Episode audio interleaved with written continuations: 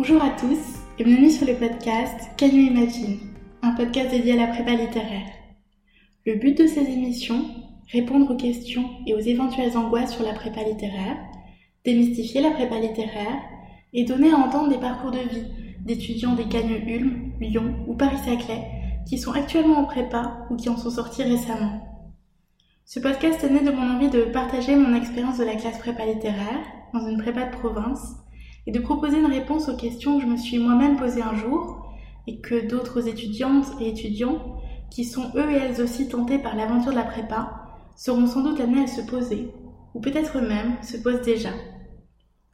Ce podcast abordera principalement la question de la classe prépa littéraire section AL, tout simplement parce que c'est ce que je connais le mieux, et parce que c'est de cette filière que sont issus la plupart de mes amis qui vont intervenir dans ce podcast. Avant de commencer cet épisode, si jamais le podcast vous plaît, n'hésitez pas à le liker en le notant avec quelques étoiles sur Spotify ou Apple Podcast et à le partager autour de vous pour qu'un maximum de personnes puissent bénéficier des informations et des conseils disponibles sur ce podcast. Un grand merci à vous et place à présent à l'épisode. Alors pour cet épisode, nous avons eu l'idée avec mon amie Laura de vous proposer un épisode dans lequel une étudiante qui a fait une classe prépa littéraire répond aux questions d'une étudiante qui n'a pas du tout fait ce cursus pour essayer d'embrasser au maximum les questions que l'on peut être susceptible de se poser au sujet de la prépa. Mon amie Laura a fait des études de biologie à l'université et à l'occasion de cet épisode, elle m'a préparé une série de questions auxquelles je vais répondre, donc des questions sur la prépa, en espérant que cela pourra vous être utile.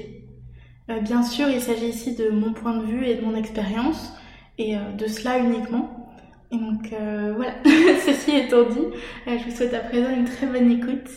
Et je voulais juste m'excuser par avance, que je pense que ça s'entend un peu à ma voix, mais je suis un petit peu malade.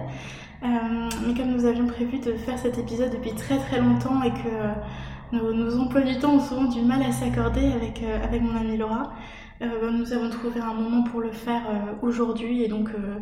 Même un peu malade, nous enregistrons cet épisode, donc je vous prie de m'excuser pour ma voix un petit peu différente de d'habitude. J'espère que ça ne vous dérangera pas trop. Je vous souhaite une très bonne écoute. Bonjour Laura. Bonjour à tous. Merci beaucoup Nicolas de venir nous poser des questions. Il n'y a pas de problème. Bah, du coup, je te laisse commencer si tu as envie de poser la première question. Allons-y. Alors tout d'abord, qu'est-ce que l'ENS ? Alors, l'ENS, c'est un acronyme pour École Normale Supérieure. Mmh. Et il y en a plusieurs dans le domaine scientifique, économique et littéraire. Et dans le domaine littéraire, il existe trois ENS principales. L'ENS Ulm à Paris, qui est un peu l'ENS mère, si j'ose dire. L'ENS Lyon et l'ENS Paris-Saclay pour les anglicistes. Anciennement, c'était l'ENS Cachan, mais maintenant c'est Paris-Saclay. Et donc, les classes préparatoires préparent aux épreuves écrites et orales des ENS. Ok, voilà. Et tu veux me parler aussi des normaliens. Oui, tu veux savoir ce que c'est. Ouais, exactement. Alors, les normaliens et les normaliennes sont des étudiants et des étudiantes qui ont réussi les épreuves écrites, qui ont été admissibles aux oraux de l'ENS, qui ont réussi les épreuves orales et donc qui ont été admis ou admises à l'ENS. Et ils et elles sont rémunérés durant leurs études à l'ENS. Et il faut savoir qu'il est également possible d'intégrer l'ENS en étant normalienne étudiante ou normalien étudiant, en passant un concours différent qui s'appelle le concours normalien étudiant. Et en fait, on présente un dossier.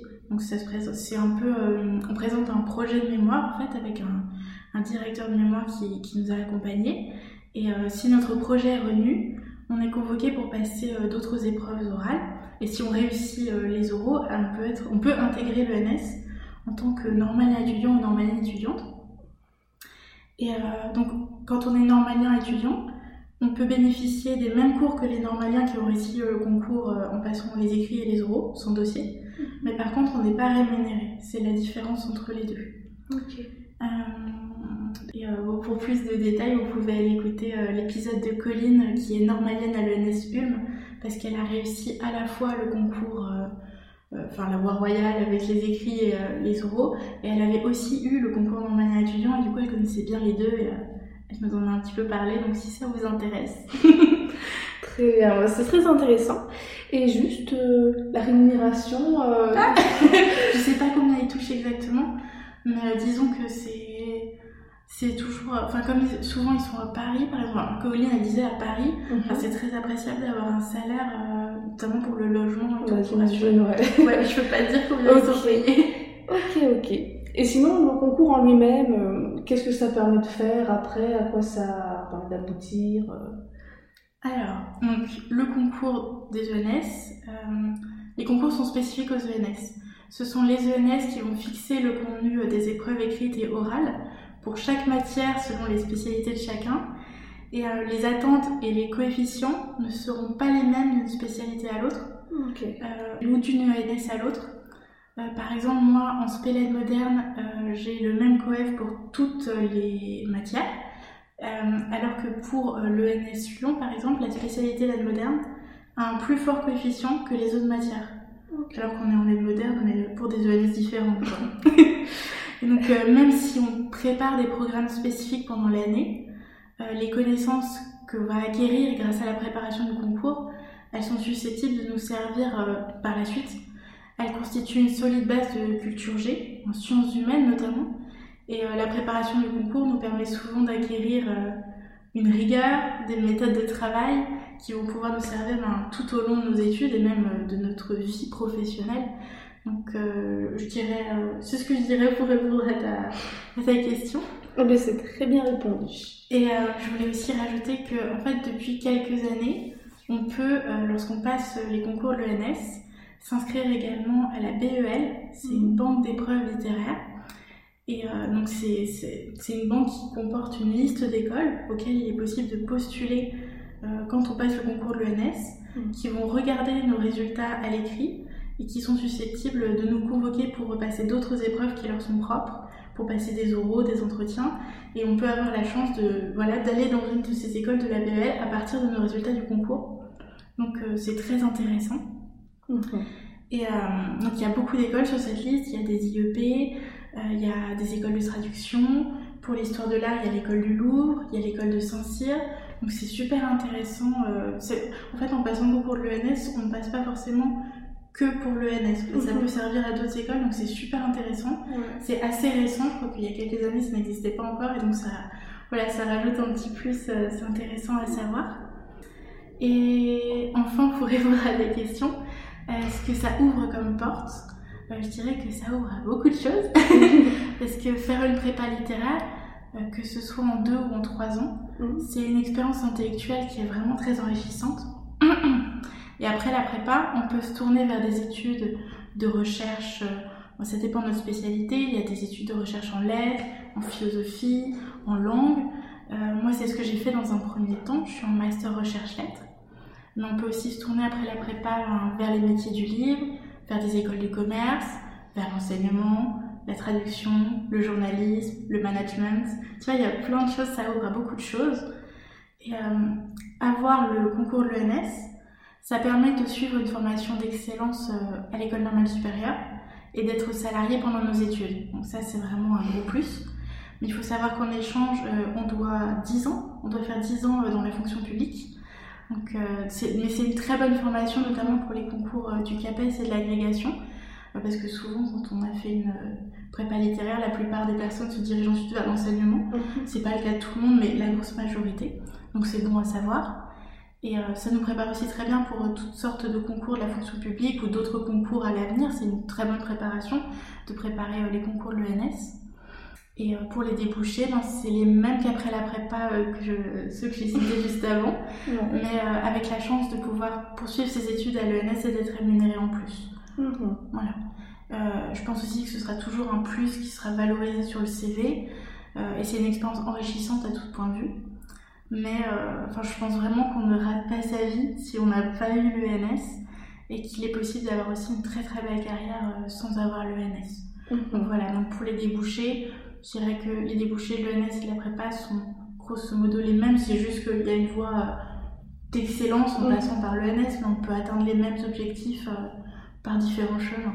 Ok, voilà. C'est très intéressant et très diversifié, donc c'est plutôt cool, parce que vraiment dans ma tête c'était plus... on faisait une prépa pour se préparer à quelque chose de vraiment très précis, et en fait pas du tout, donc je trouve ça très intéressant. Ensuite, est-ce qu'il y a des équivalences qui peuvent être mises en place au fil de la formation, si on décide d'arrêter, peut-être une possibilité de faire une année de césure ou des choses comme ça, ou même d'arrêter là, et quand même avoir quelque chose à côté, de ne pas reprendre de zéro les études? Alors, une année en CPGE, ça équivaut à une année de licence. Mmh. C'est-à-dire que lorsqu'on fait 3 ans en prépa, on valide une licence dans la spécialité qu'on a suivie en prépa. Par exemple, j'ai validé une licence de laine moderne en faisant une spécialité laine moderne en cuban. Okay. Et parfois, les universités demandent de passer quelques épreuves en plus pour valider nos équivalences, en L3 souvent, ou en Q, donc qui correspondent à une Q. Par exemple, en laine moderne, j'ai dû passer des épreuves d'ancien français pour valider ma licence. Je sais qu'ils ont des épreuves supplémentaires en philosophie, doivent passer d'autres devoirs à l'université pour valider leur licence. Et je sais que pour les anglicistes notamment, ils doivent rendre un projet de mémoire en plus avec de la traduction et un commentaire de cette traduction. Donc ça dépend des universités.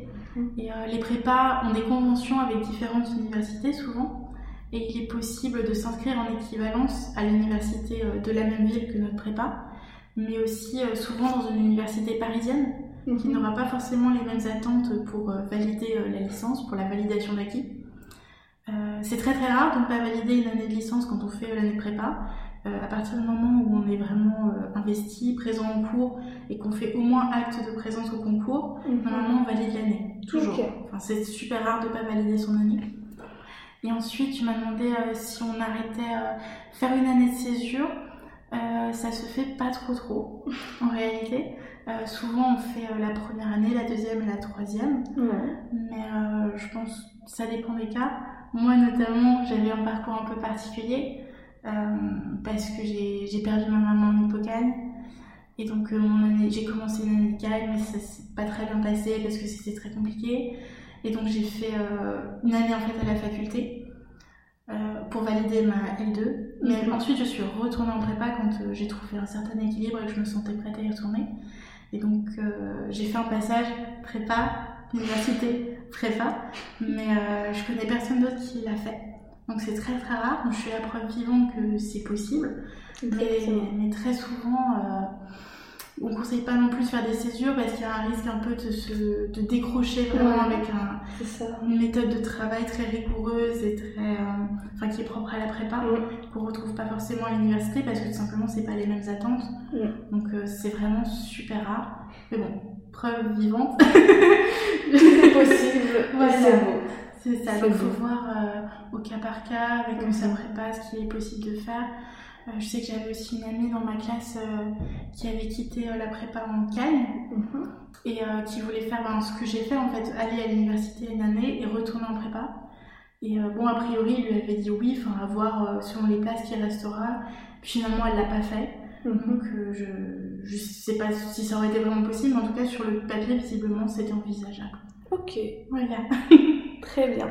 Et maintenant, si on rentre dans le vif du sujet, parlons un peu des examens du concours, que ce soit l'école, les blancs, les officiels, quelles sont les différences et leurs petites spécificités.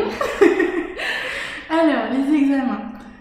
Donc, pendant l'année de prépa, on ne va pas se cacher, il y a beaucoup d'examens.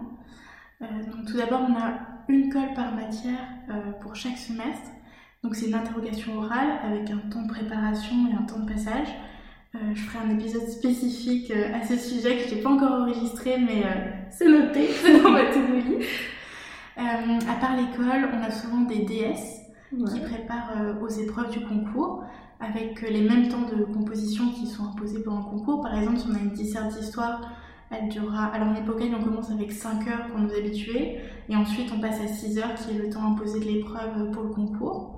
Ou par exemple pour mon épreuve de commentaires composés en laine moderne, c'était 4 heures d'épreuve. Donc, ouais. Donc on fait les DS avec les mêmes horaires que ceux qui sont imposés par le concours. Et sinon, à part l'école et les DS, donc on a les concours blancs qui nous mettent un peu en condition du concours. Donc on a deux concours blancs avant le vrai concours pendant l'année, en tout cas dans ma prépa.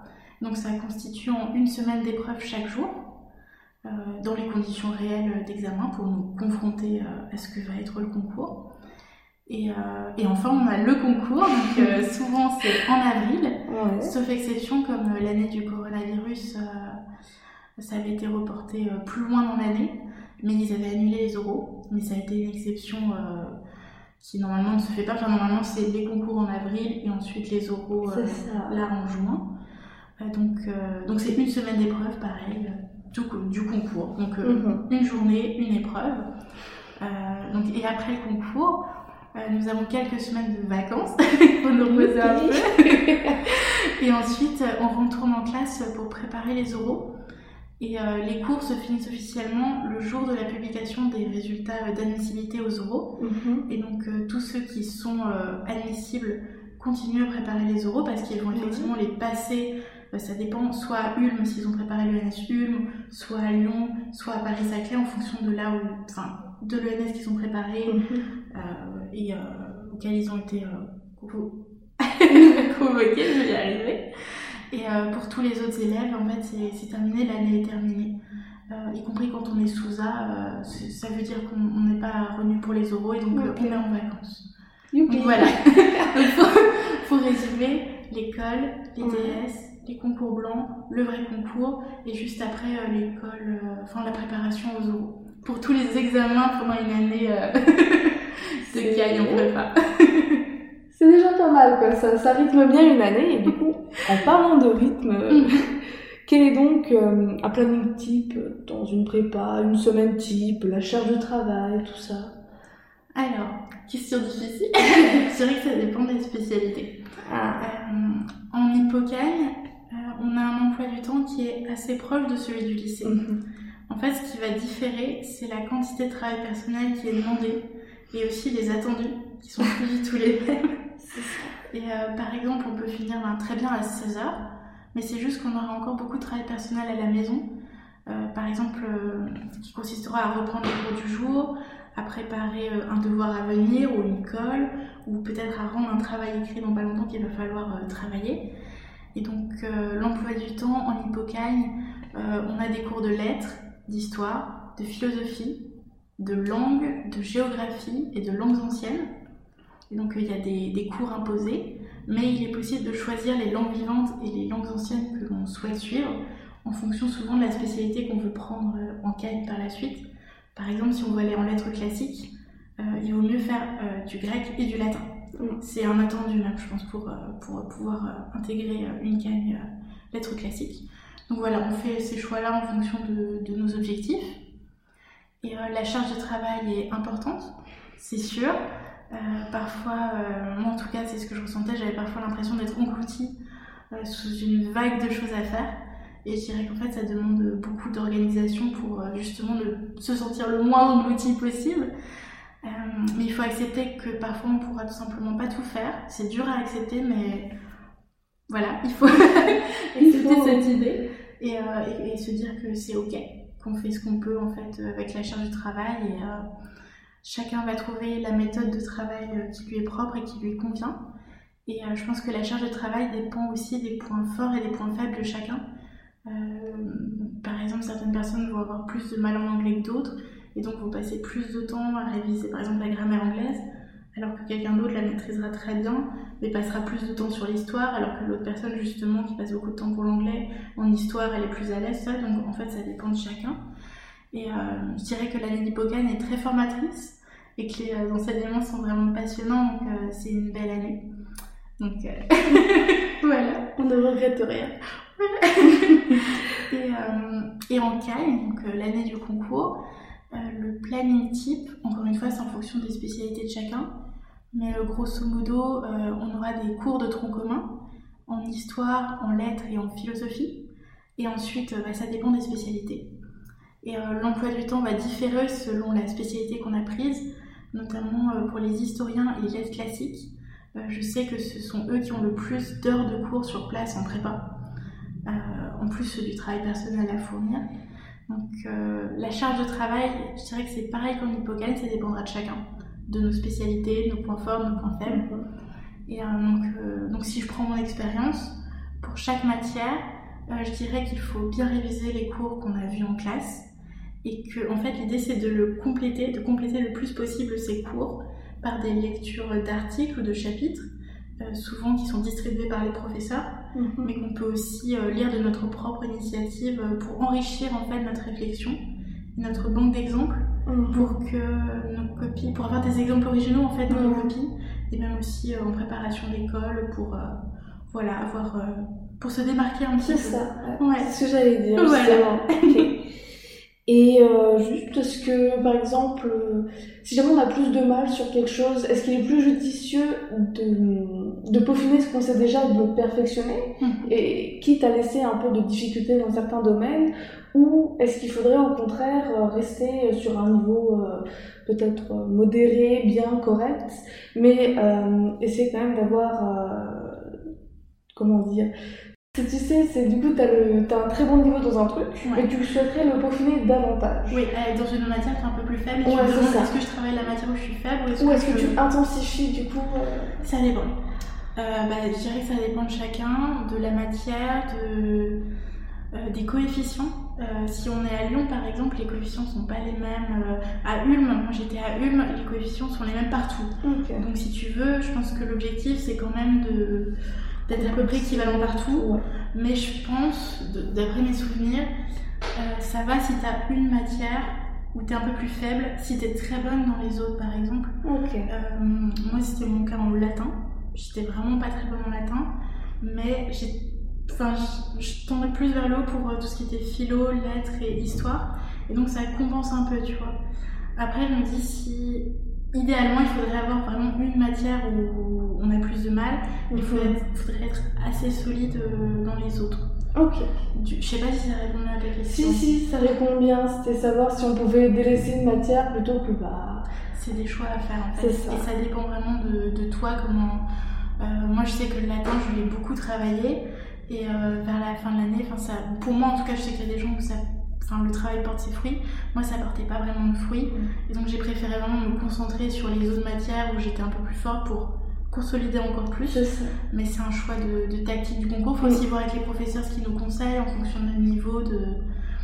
C'est une tactique de concours. Ça dépend de chacun, en fait. Ok. Voilà. C'est ce que je dirais de mon expérience. C'est ça, mais ça dépend aussi de ce que tu veux faire par la suite, s'il y a des choses... Oui, si tu veux le concours, absolument. Ou si tu... En fait, ça dépend aussi par exemple, en laine moderne, pour la fac, quand j'ai dû aller à la fac, je sais que mes notes en histoire par exemple, ils n'ont pas du tout regardé. Ce qui les intéressait, c'était les lettres et le latin, mais la philo et l'histoire par exemple, ils ne regardaient pas du tout parce que on n'en a plus à l'université. Donc ça dépend de nos objectifs aussi, voilà, le projet qu'il y a derrière et tout. Ouais, je dirais ça. Alors, du coup, si on continue sur ces petites idées, est-ce qu'il y aurait des indispensables pour réussir ces années ? Alors, j'ai du mal à comprendre la question, parce que tu me les avais écrites il y a super longtemps, on avait l'idée de faire cet épisode l'été dernier, donc là actuellement nous sommes le 6 juin 2022, il faut bien se dire que ces questions ont été pensées peut-être en août 2021. Oui. Et donc j'ai essayé de réfléchir un petit peu en préparant l'épisode. Et alors je dirais que pour moi réussir la prépa, c'est pas tant genre avoir le concours ou quelque chose comme ça, c'est plus s'épanouir dans ses études. Et donc comme je disais un peu plus tôt, je pense vraiment qu'on ne rate pas sa vie si on n'a pas le concours. Et j'ajouterais même qu'on ne rate pas sa vie si on n'a pas fait les 3 ans de prépa, ou si on n'a pas fini les 2 ans de prépa, si on a arrêté au milieu parce que... on sentait que la formation ne nous correspondait pas, qu'elle ne nous correspondait plus. Je pense vraiment qu'il faut s'épanouir dans ses études, et si on sent que c'est plus le cas en prépa, c'est pas honteux d'arrêter, tu vois. Donc je dirais que la prépa c'est un cursus exigeant et très enrichissant, et qu'il faut essayer de garder en tête que ce sont des belles années, des années charnières, dont on va se souvenir toute sa vie. Et donc pour les indispensables, je dirais que c'est prendre du plaisir autant que possible, même si parfois on a des moments un peu de down pendant la prépa où c'est plus dur parce que c'est des périodes de concours blancs où on a beaucoup de choses à faire, il y a des moments de découragement. mais il faut essayer de garder en tête que globalement, ça reste quand même des belles années avec des super rencontres, des super expériences. Et je dirais aussi un indispensable pour réussir à garder la tête hors de l'eau. Bon, c'est mon expérience, après une autre personne pourrait avoir une réponse différente. Mais je dirais que ça reste quand même l'organisation. Essayer de bien s'organiser entre les différentes matières pour bien noter quand est-ce qu'on aura le DS, quand est-ce que pour se préparer assez en amont. Et puis bien se connaître aussi. Et ça, on apprend à se connaître justement pendant la prépa souvent. Voir nos points faibles, nos points forts, comment est-ce qu'on travaille mieux le soir, le matin, est-ce qu'on a besoin de faire des fiches, est-ce qu'on a besoin de beaucoup parler à l'oral, est-ce qu'on peut travailler en groupe. Et ça, moi, je dirais que moi, j'ai appris à mieux me connaître justement en faisant la prépa. Je sais pas si ça répond à ta question pour les indispensables pour réussir. Alors, en un sens, non, mais ta réponse me satisfait beaucoup plus que ce que j'aurais pu. Si tu veux préciser la question. Bah, disons que je n'ai pas trop spécialement de la repréciser parce que je trouve que c'est une belle démarche, une belle logique. Et c'est bien mieux que ce à quoi je m'attendais parce que c'était plus les indispensables, comment vraiment réussir le concours, avoir des bonnes notes, des bons résultats, enfin des choses comme ça. Et au final, je trouve que c'est une note bien plus positive de se dire que bah, il faut être heureux, il faut être épanoui. Et puis voilà, bah, c'est une chance de se connaître, de vivre ce genre d'aventure, on va quand même dire, c'est une aventure et c'est un exploit aussi d'y arriver. Et aussi c'est tout aussi bien de ne pas y arriver parce que c'est pas ça qui te définit et c'est beau quoi. Du coup maintenant que j'ai un peu mieux compris la question, je dirais un indispensable, un conseil en tout cas que je pourrais donner que si on veut améliorer les résultats, je dirais communiquer avec les professeurs. Ne pas hésiter à venir les voir avec nos copies et à reprendre la copie avec eux pour voir ce qui n'allait pas, ce qui aurait pu être différent, ce qu'il faut faire. Parce que je pense que c'est beaucoup une question de cerner les attentes pour répondre aux attentes. Et quand on répond bien aux attentes, généralement, les connaissances sont souvent là. Souvent, c'est pas un problème de connaissance, c'est plus un problème de méthode. Si c'est un problème de connaissance, c'est assez aisé à combler. Enfin, tu vois, si tu as conscience que c'est parce que tu n'avais pas assez révisé, ben voilà, tu prends le temps de réviser, de rattraper ce qui n'allait pas. Si c'est une question de méthode, je pense que c'est intéressant d'aller voir le professeur. Et aussi, ce qui peut être intéressant, c'est de lire les copies, les bonnes copies pour ce devoir-là, pour comprendre comment ils ont raisonné, comment les personnes qui ont écrit les copies ont raisonné, comment est-ce que leur cheminement de pensée, en fait, et la méthode qu'eux ont appliquée. Et une fois qu'on a compris ça, essayer de l'appliquer nous-mêmes à nos copies. Et moi, c'est ce qui m'est arrivé. Et puis la plupart de mes amis qui ont fait ça ont vraiment dit, on voit vraiment une amélioration parce qu'on saisit mieux ce qui est attendu de nous. C'est ça, ouais. Voilà. Je pense avoir mieux répondu. C'était le sens premier, mais j'aime beaucoup la beauté de ta réponse. De base, franchement, je préfère la première réponse à celle-ci puisqu'elle est plus personnelle. Et au final, c'est pas que des chiffres. Et que de stratégie non plus, donc c'est cool. Alors, juste avant, tu parlais de ce sentiment d'être englouti en fait par la prépa, des choses comme ça, peut-être même de s'oublier un petit peu, de sentir mis de côté en fait face à toutes ces connaissances, tout ce que tu dois faire. Et en fait, j'aimerais savoir comment est-ce que tu as réussi à trouver du temps pour toi et pour ton couple aussi, vu que tu étais en couple, tu es toujours en couple. Ça a tenu bon. Avec le même. Il faut le préciser. Avec la même personne. Alors, en fait, pour trouver du temps pour soi en prépa, je pense qu'il faut se le créer. Je pense qu'il est primordial de garder du temps pour soi quand on est en prépa. Et ce temps pour soi, il peut prendre plusieurs formes. Ça peut être en fonction de ce qui nous convient mieux, des séances de sport, sortir voir des amis en prépa ou hors prépa, faire des parties de jeux vidéo aussi. Je connais des personnes que ça aidait, qui avaient besoin de faire ces parties. Et il faut s'assurer d'avoir des moments de respiration parce qu'on n'est pas des purs esprits. On ne peut pas faire que travailler tout le temps. Exactement. Et je pense qu'il faut laisser le cerveau décompresser de temps en temps. Et donc c'est dur à comprendre au début parce que souvent on culpabilise, on se dit « Ah, je travaille pas, je prends du retard, c'est horrible ». Et en fait, il faut du temps pour comprendre que ce temps pour soi, en fait, ça va nous permettre d'être plus efficace derrière dans notre travail et aussi de laisser le cerveau s'aérer un peu, ça peut jamais faire de mal. Je pense notamment à l'interview de Coline dont je parlais un petit peu avant. Elle nous expliquait dans l'épisode qu'elle a intégré en fait des moments de pause dans son emploi du temps et que ça l'avait beaucoup aidé en culot. Et donc pour trouver du temps pour moi, ma façon de décompresser, c'était effectivement de rentrer dans ma famille, de voir mon papa, ma soeur et ma maman en hippocampe, et de voir mon copain, donc il s'appelle Thomas. Donc il m'a beaucoup aidé, il m'a beaucoup soutenu, j'ai eu beaucoup de chance, il était super compréhensif. Et m'a vraiment permis d'avoir un bon équilibre, en fait, ne pas être tout le temps que dans le travail. Mmh. Je travaillais beaucoup, mais il me permettait aussi de m'aérer un peu, de faire autre chose. Et je sais que je voyais aussi vous, je voyais toi, et je voyais mes amis hors prépa, surtout pendant les vacances scolaires, parce qu'on avait un peu plus de temps. Mais parfois, de temps en temps, dans la semaine, il y a eu des périodes sans doute au tout début de la prépa, ou peut-être à la fin, dans l'année d'hippocampe, on arrivait à se faire des petits trucs et à... C'est ça. J'ai pas réussi à caser des séances de sport, je pense que j'aurais dû. Bon, sur le coup, très honnêtement, j'ai pas réussi, je trouvais pas le temps, parce que c'était dû à ma façon de travailler, parce que j'avais besoin de beaucoup réécrire mes cours, de faire des fiches pour me rassurer, tout ça, et le temps de lecture et tout ça.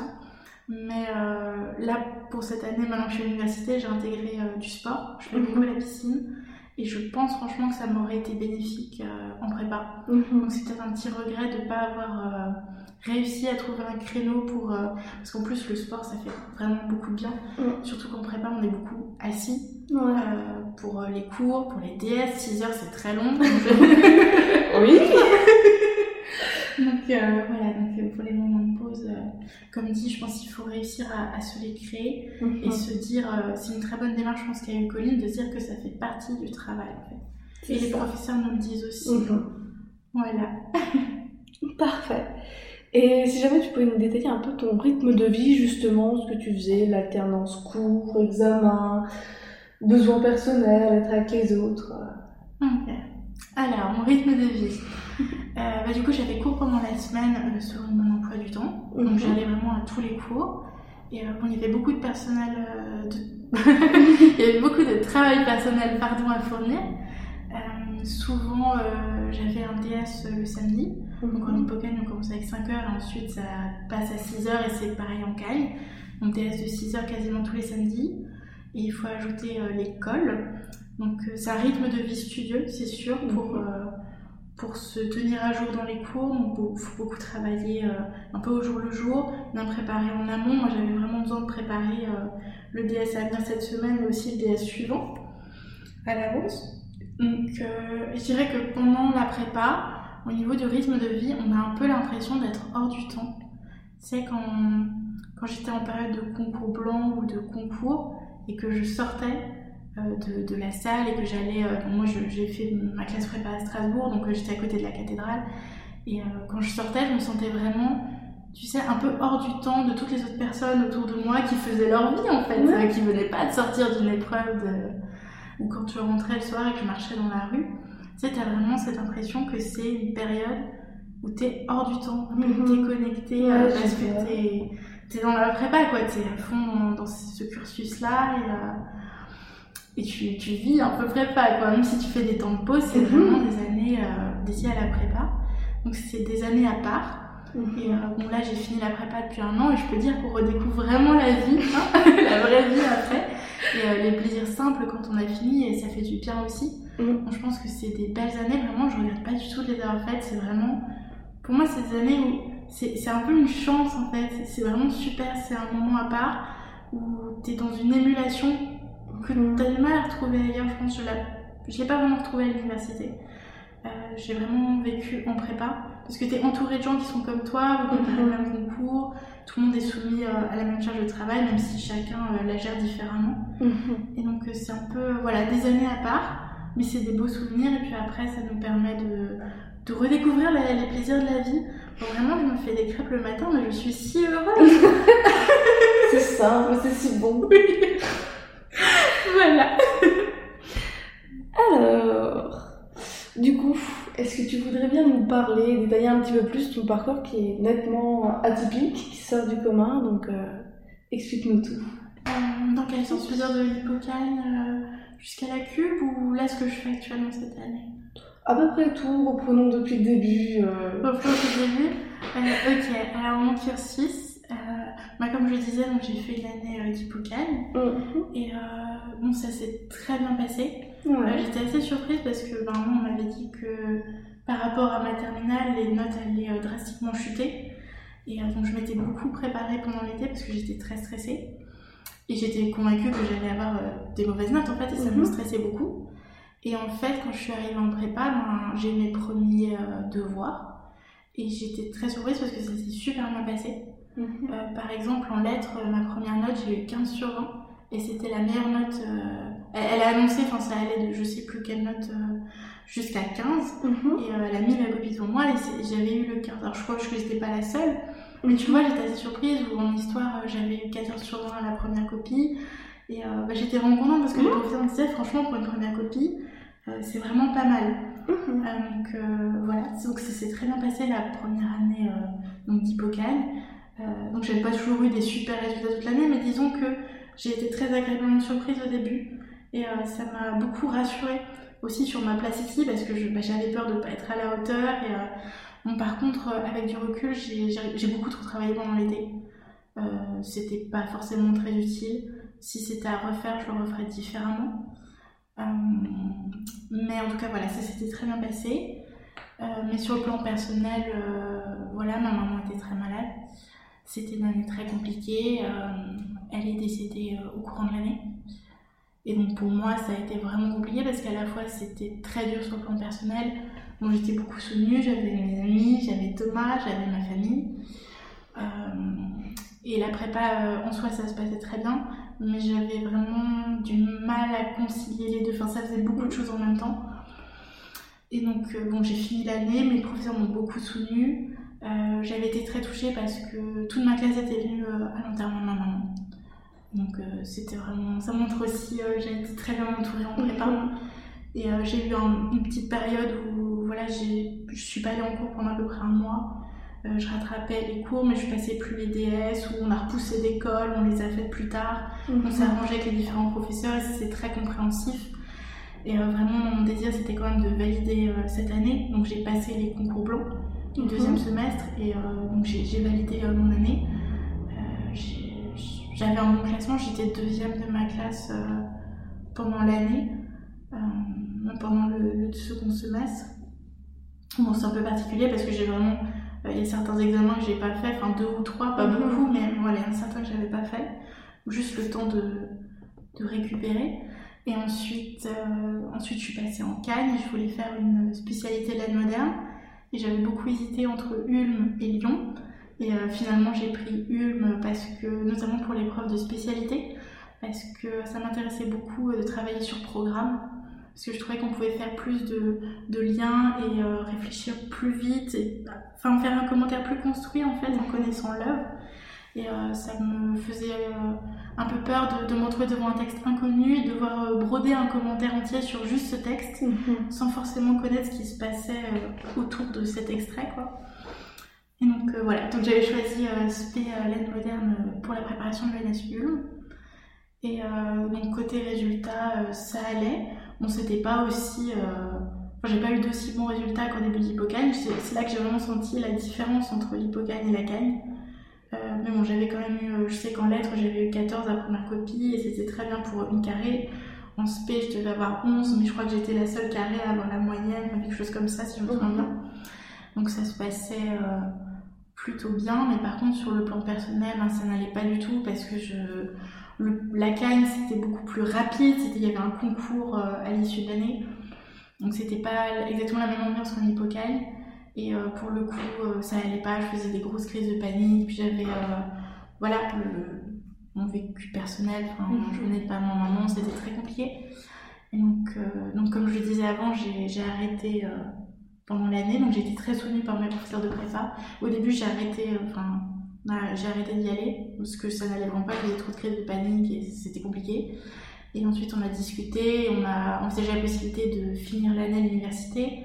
Donc, autant en prépa qu'à l'université, ils ont vraiment été géniaux plutôt, donc j'ai été très bien entourée, et puis j'ai pu donc faire le premier semestre en prépa, et le deuxième, le finir à la faculté, ce qui m'a permis de retrouver un équilibre et de prendre du temps pour moi que je n'avais pas beaucoup en canne. Mmh. Et puis, j'aime pas beaucoup l'expression de faire son deuil, mais c'était voilà, une nécessité pour moi d'en éloigner un petit peu de la prépa pour me retrouver.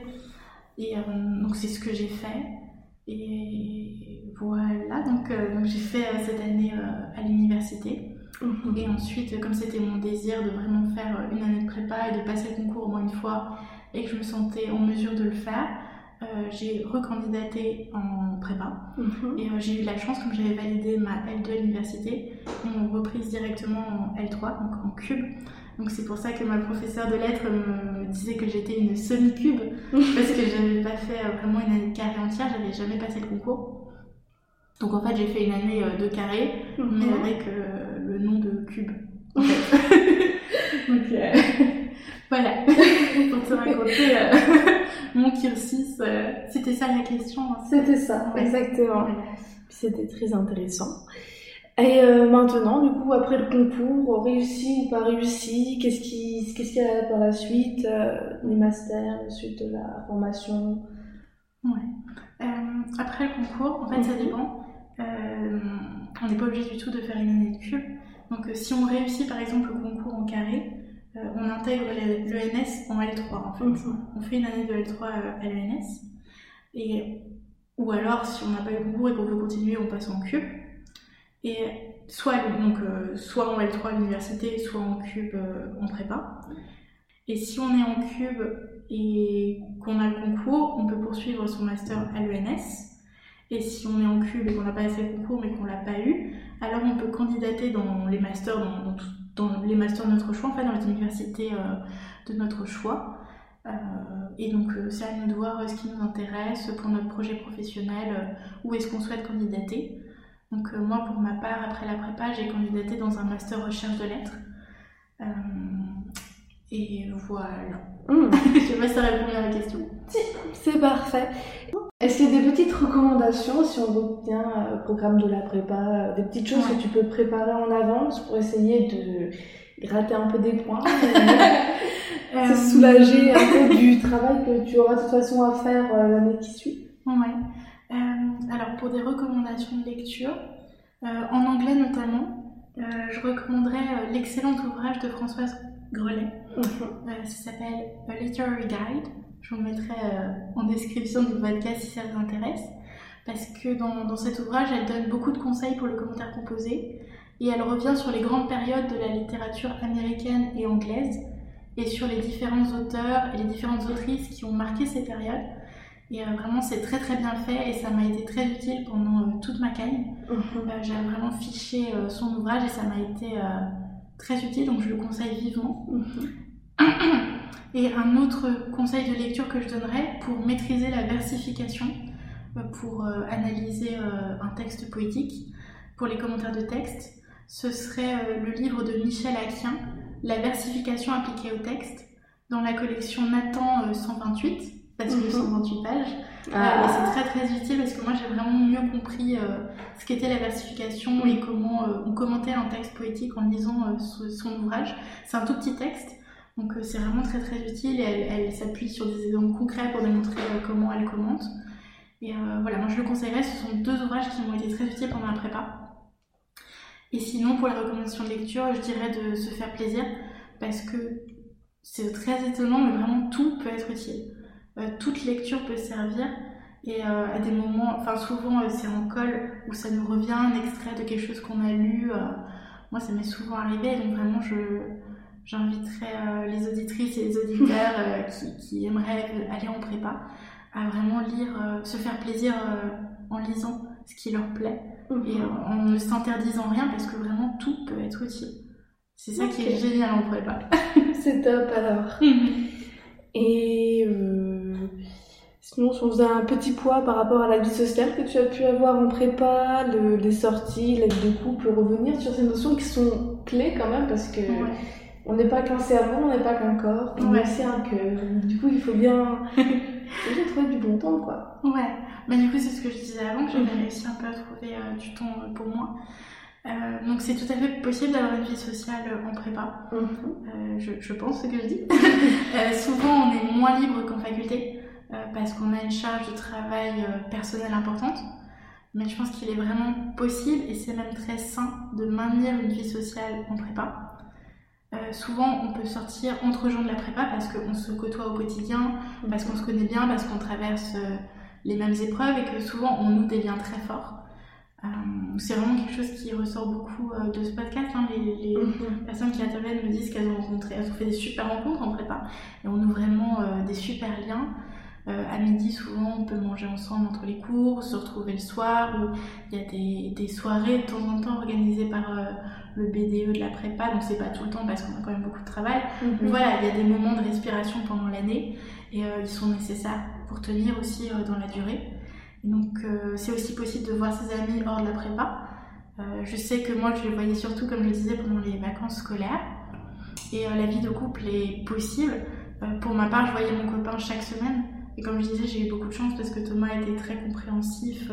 Il savait que voilà, j'étais en prépa, que j'avais beaucoup de travail. Et il m'a toujours beaucoup soumis. Donc j'ai eu beaucoup de chance de ce point de vue-là. Et donc je ferai un épisode avec lui pour raconter un petit peu parce que je sais que c'est vraiment une source d'angoisse. Mais je dirais vraiment que c'est possible d'être en couple en prépa, à condition que chacun comprenne bien les tenants et les aboutissants, parce que c'est vrai que c'est assez difficile quand même, c'est un cursus très lourd, surtout quand une ou deux personnes dans le couple n'est pas en prépa, il faut être en mesure d'accepter, pour la personne en prépa, il faut accepter de temps en temps de prendre du temps avec la personne avec laquelle on est en couple parce que c'est nécessaire, et pour la personne qui est hors prépa, accepter le fait que voilà, l'autre personne a beaucoup de travail et que c'est pas forcément qu'elle veut pas nous voir, mais c'est plutôt, enfin, faut trouver un équilibre en fait. Et je pense que quand c'est une relation saine, et, en fait c'est comme toute relation de couple en fait, c'est faut qu'elle soit basée sur le respect mutuel et faut que ce soit une relation saine et bienveillante, voilà, et quand c'est comme ça, je pense que c'est tout à fait possible d'être en couple en prépa. Et donc c'est un équilibre à trouver pour chacun. Très bien, voilà. Parfait. Et pour terminer tout ça, par rapport à la gestion du stress, pour gérer toutes ces émotions, cette frustration, ces appréhensions aussi. Ouais. Comment est-ce qu'on fait, c'est ça ? Exactement. Alors j'ai pas de recette miracle. Et je dirais que la prépa c'est un milieu stressant.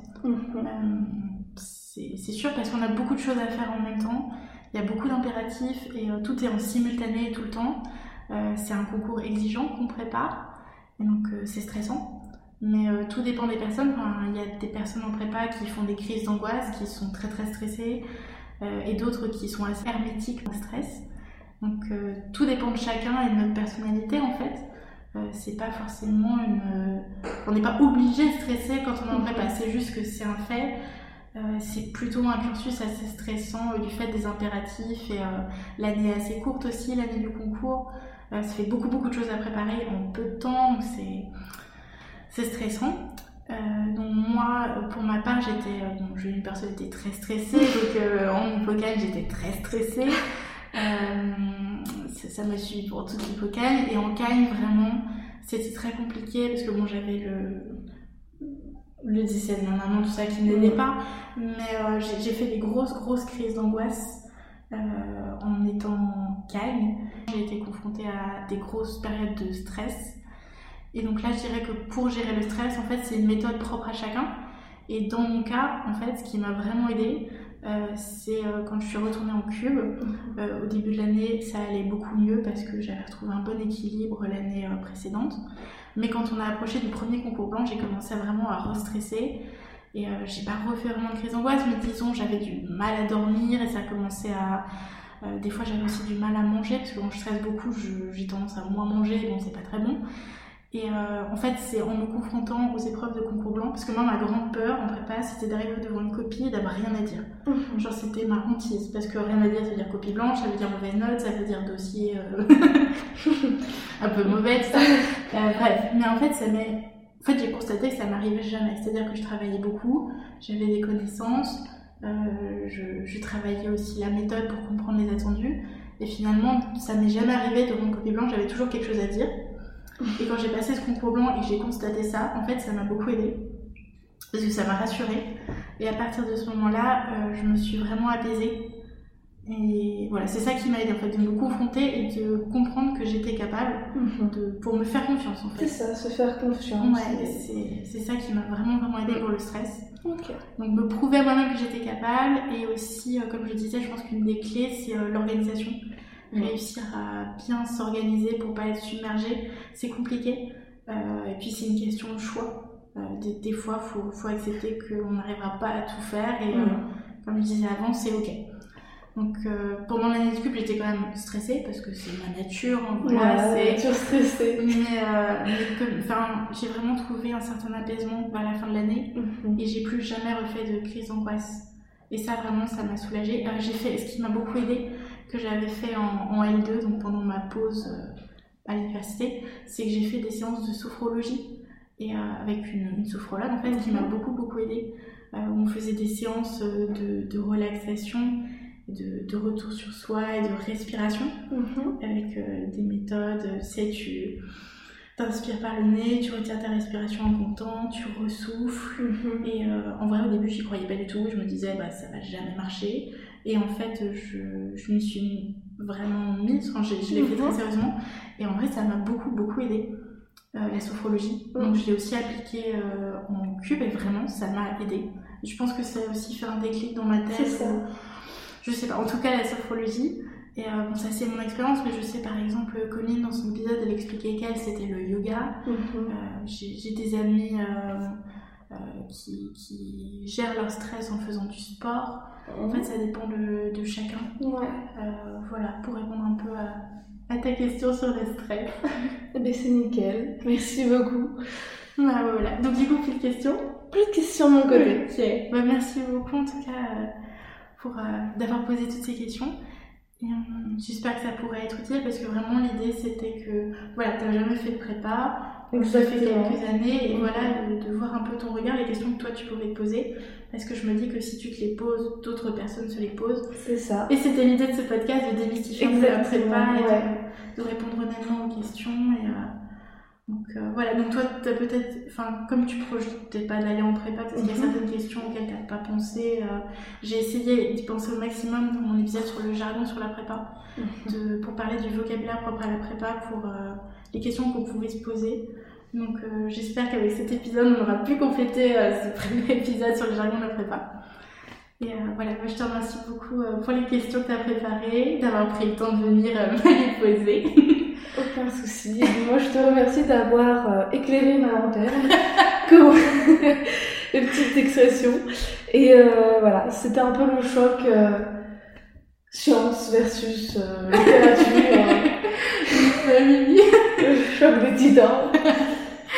C'est très enrichissant et c'est très plaisant d'avoir des informations comme ça. Et c'est toujours bien de savoir, quoi. Ouais. Voilà, merci beaucoup. Ouais, merci à toi.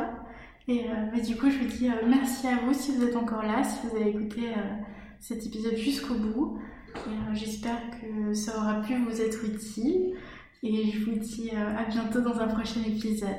Merci encore beaucoup.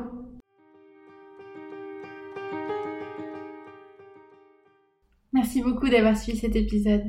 N'hésitez pas à vous abonner à Can You Imagine pour être informé de la publication des prochains épisodes ou à laisser un commentaire pour pointer ce qui pourrait être amélioré, ce qui vous a semblé bien tel quel, et pour suggérer des contenus d'épisodes qui pourraient vous intéresser, en lien avec la prépa littéraire. Merci beaucoup et à très vite dans un prochain épisode.